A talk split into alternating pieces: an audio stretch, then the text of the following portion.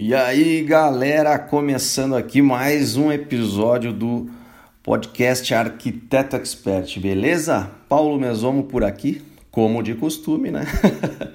e hoje a gente vai continuar com o nosso papo sobre os blocos do canvas do modelo de negócio. Quem está por fora, chegou aqui boiando nesse episódio e quiser um pouco mais de contexto aí do que, que eu estou falando, eu estou falando sobre modelos de negócio, os diversos blocos da criação do seu modelo de negócios, né? usando a ferramenta Canvas, que é uma das que eu indico por ser fácil e é, efetiva. Tá?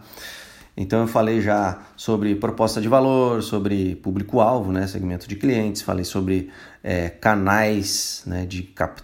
canais de, de, vendas, comunicação, etc. E hoje eu vou falar sobre como, é, relacionamento com os clientes, tá? Relacionamento com os clientes, é, como o, o nome já deixa bem claro, né? É, é o tipo de relacionamento que o seu escritório, a sua empresa estabelece com o seu público-alvo, o seu segmento de clientes. Então, o relacionamento ele fortalece a entrega que você faz lá pelos canais. Ele vai dar a liga para a sua proposta de valor. Tá?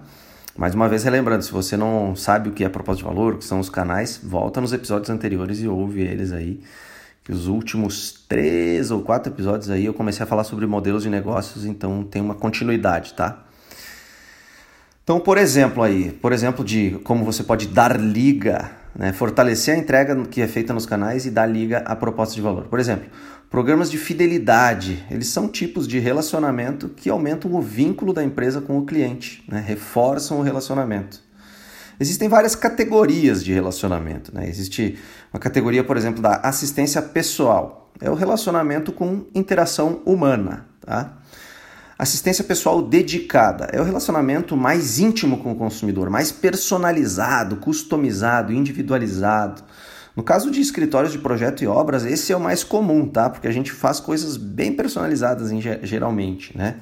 Bem é, assistência pessoal dedicada mesmo, algo para aquele cliente em específico, né? bem customizado para ele. Não sempre, estou dizendo na maioria dos casos. Não, não é que, que isso é regra, tá? Você que vai escolher a sua forma de atender e de ter o relacionamento com seus clientes.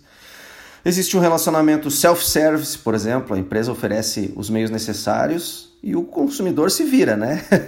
por exemplo, os bufês de restaurantes, postos de gasolina, aqueles que a pessoa mesmo abastece seu carro, tem também os serviços automatizados, é, serviços onde se simula uma relação pessoal, mas oferece serviços automatizados que o consumidor não deixa de ser uma espécie de self-service também, né?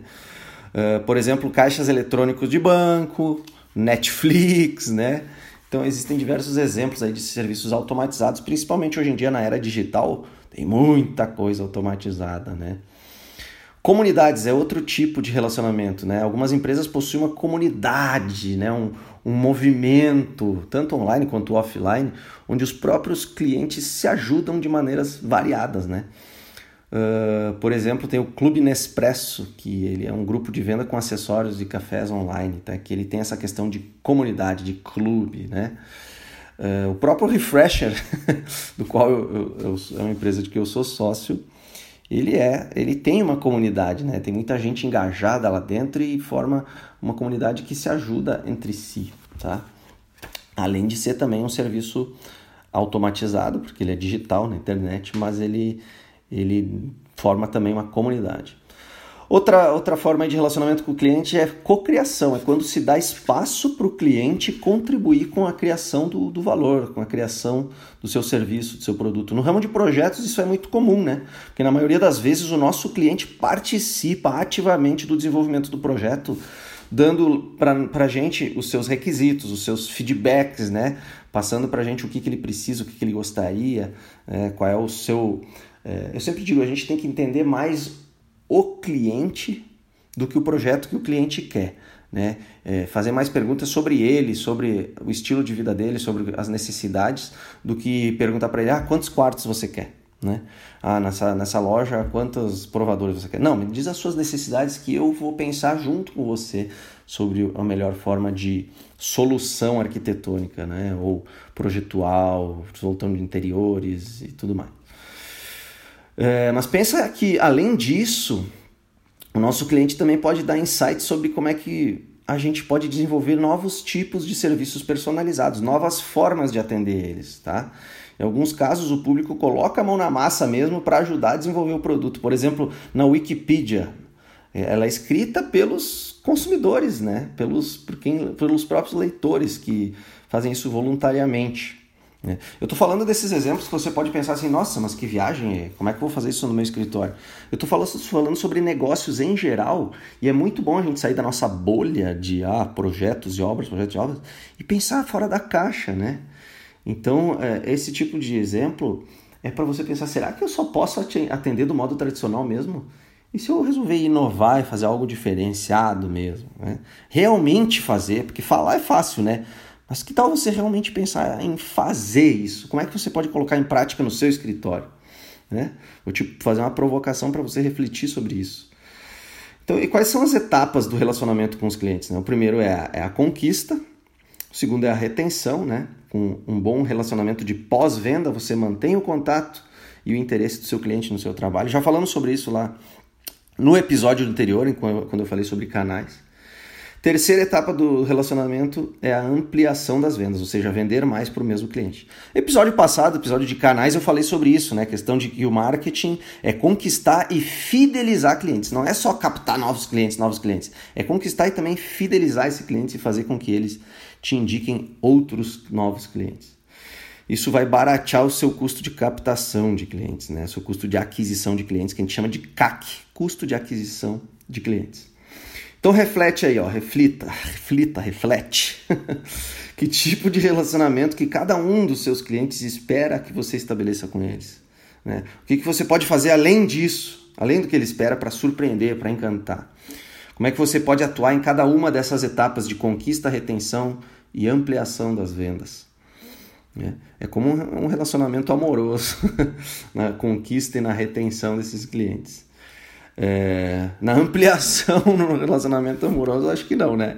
Acho que a nossa esposa, o seu esposo aí não vai, o namorado, namorada, não vai querer indicar novas pessoas. Uh, algumas categorias de relacionamento que, que eu falei aqui, mais uma vez, podem parecer incomuns no nosso ramo, mas que tal você pensar fora da caixa e avaliar alguma ideia nesse sentido? Mesmo que no primeiro momento pareça absurdo, né? Uma ideia meio absurda, nossa, tô louco, eu tô viajando. Mas se deixe, se dê, dê asas à imaginação e não fique uh, se boicotando ou julgando ideias. Coloca realmente, faça um brainstorming de ideias para depois avaliar o que, que, como é que você pode colocar em prática, né? ser inovador de verdade. Vamos inovar, galera. Vamos inovar. A gente precisa inovar. Principalmente em momentos como esse, hoje em dia. Né? Algumas categorias. É, é, bom, é isso aí, galera. É, em algumas categorias aí a gente vai ter que, é, obviamente, não se encaixam muito bem, mas podem gerar insights para outras abordagens em algo mais tradicional. Algo que já existe, a gente poder mudar a abordagem. Beleza? Então vamos lá, vamos buscar diferenciação, inovação, crescimento, né? É... E é isso aí, pessoal. Sem mais delongas, né? Esse episódio foi curto, estamos aí com oito minutos, mas como eu falei anteriormente, né? Um episódio mais curto, mas não menos importante. Então, dentro de modelos de negócios já falamos sobre a proposta de valor, sobre segmentos de clientes, já falamos sobre os canais, sobre relacionamento. E na próxima etapa, aí, no próximo episódio, eu vou falar de uma coisa muito interessante, muito fundamental: é o oxigênio do seu negócio, que são as fontes de receita. Eu vou falar sobre as diversas tipos de fontes de receita que você pode ter no seu negócio. Isso vai te abrir muito a mente, uh, até para você repensar essa parte de canais, relacionamento e tudo mais. Beleza, galera? Um grande abraço e até a próxima. Valeu!